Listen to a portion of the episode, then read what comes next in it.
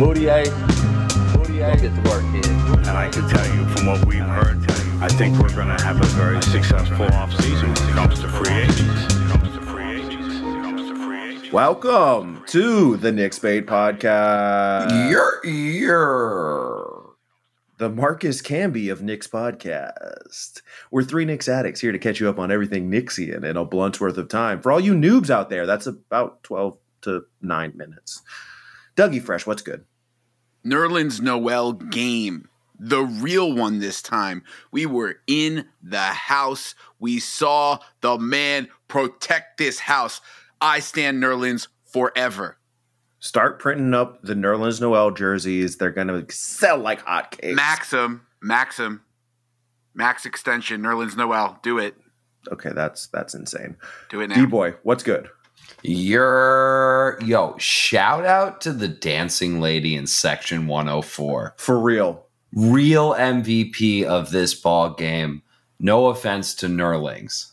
She kept it going even during our little 14 minute rain break.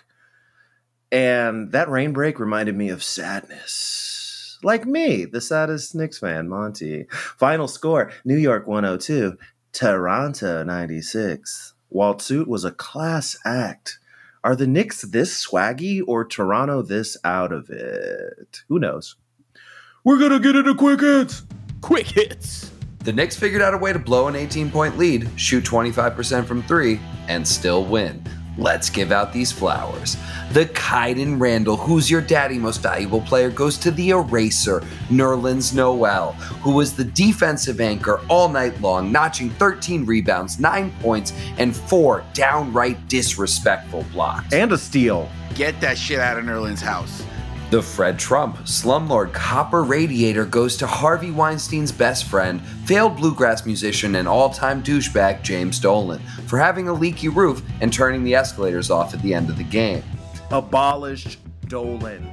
The DMX Ain't No Way You Gonna Stop My Shine award goes to Rowan Barrett Jr., who is averaging 20 points a game since the All Star break and whose three with 35 seconds left iced the game for the Knicks. And the sad stat of the game on a night where the Knicks were dreadful from downtown, the dynamic duo of Julius Randle and Reggie Bullock combined to shoot 3 for 16. This day in Sad Knicks history, April 11th, 1996, Cleveland 101, New York 97. Patrick Ewing, who had 29 and 11, had a chance to tie the game, but nah. Sharpshooting Danny Ferry had a career high of 32, going 11 of 13, and sealing the game on a fake out 15 footer. Cleveland, second home to sadness.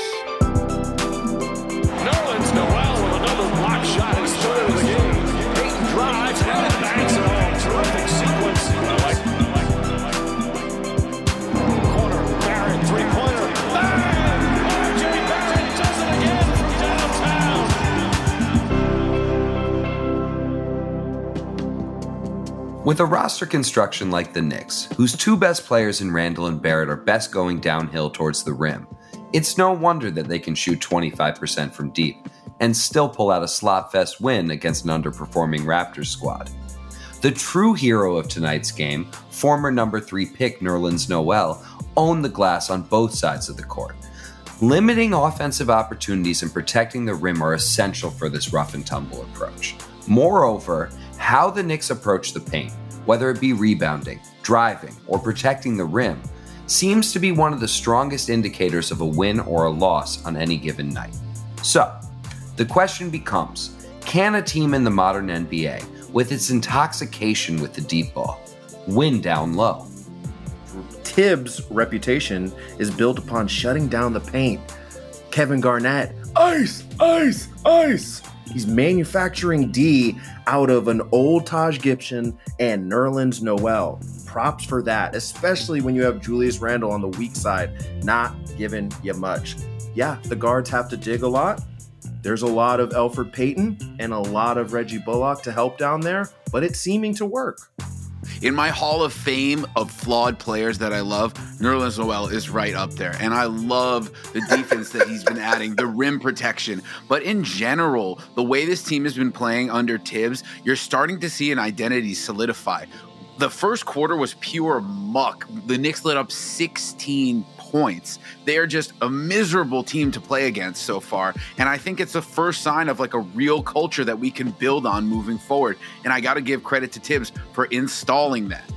Nerlings, as our dear announcer Walt Frazier calls him, is fourth in the NBA in blocks per game, despite averaging 10 minutes less than all the guys in front of him.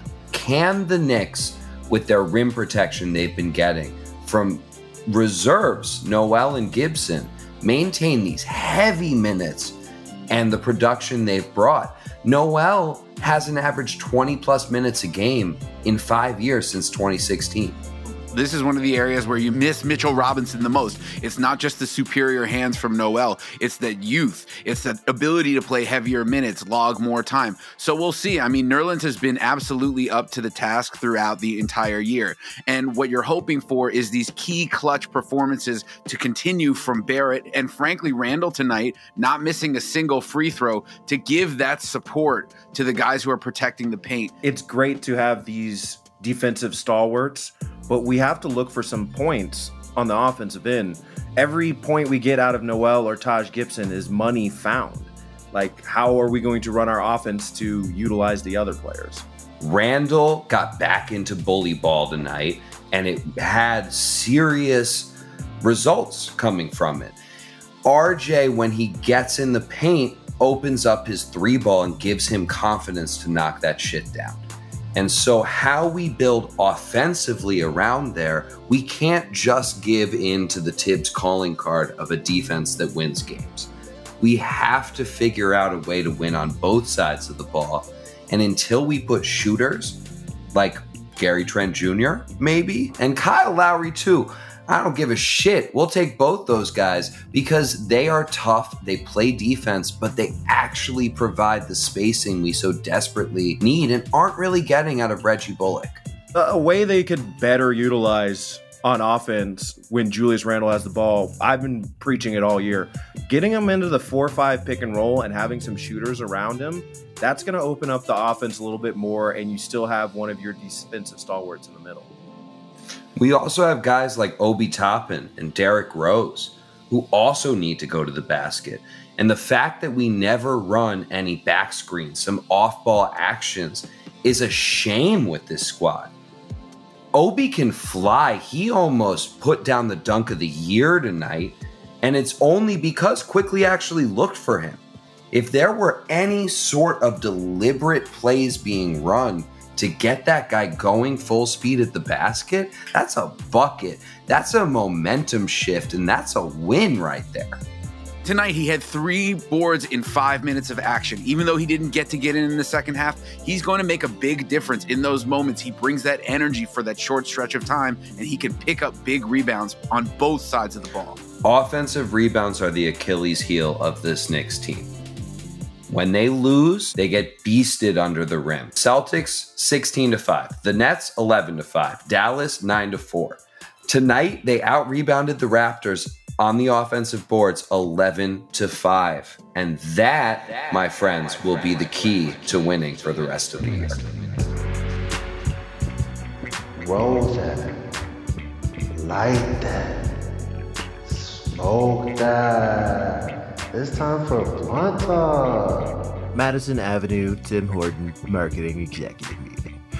Next up, RJ Barrett, second year player for the Knicks, the pride of Mississauga. Seems legit. How do we maximize this guy's exposure?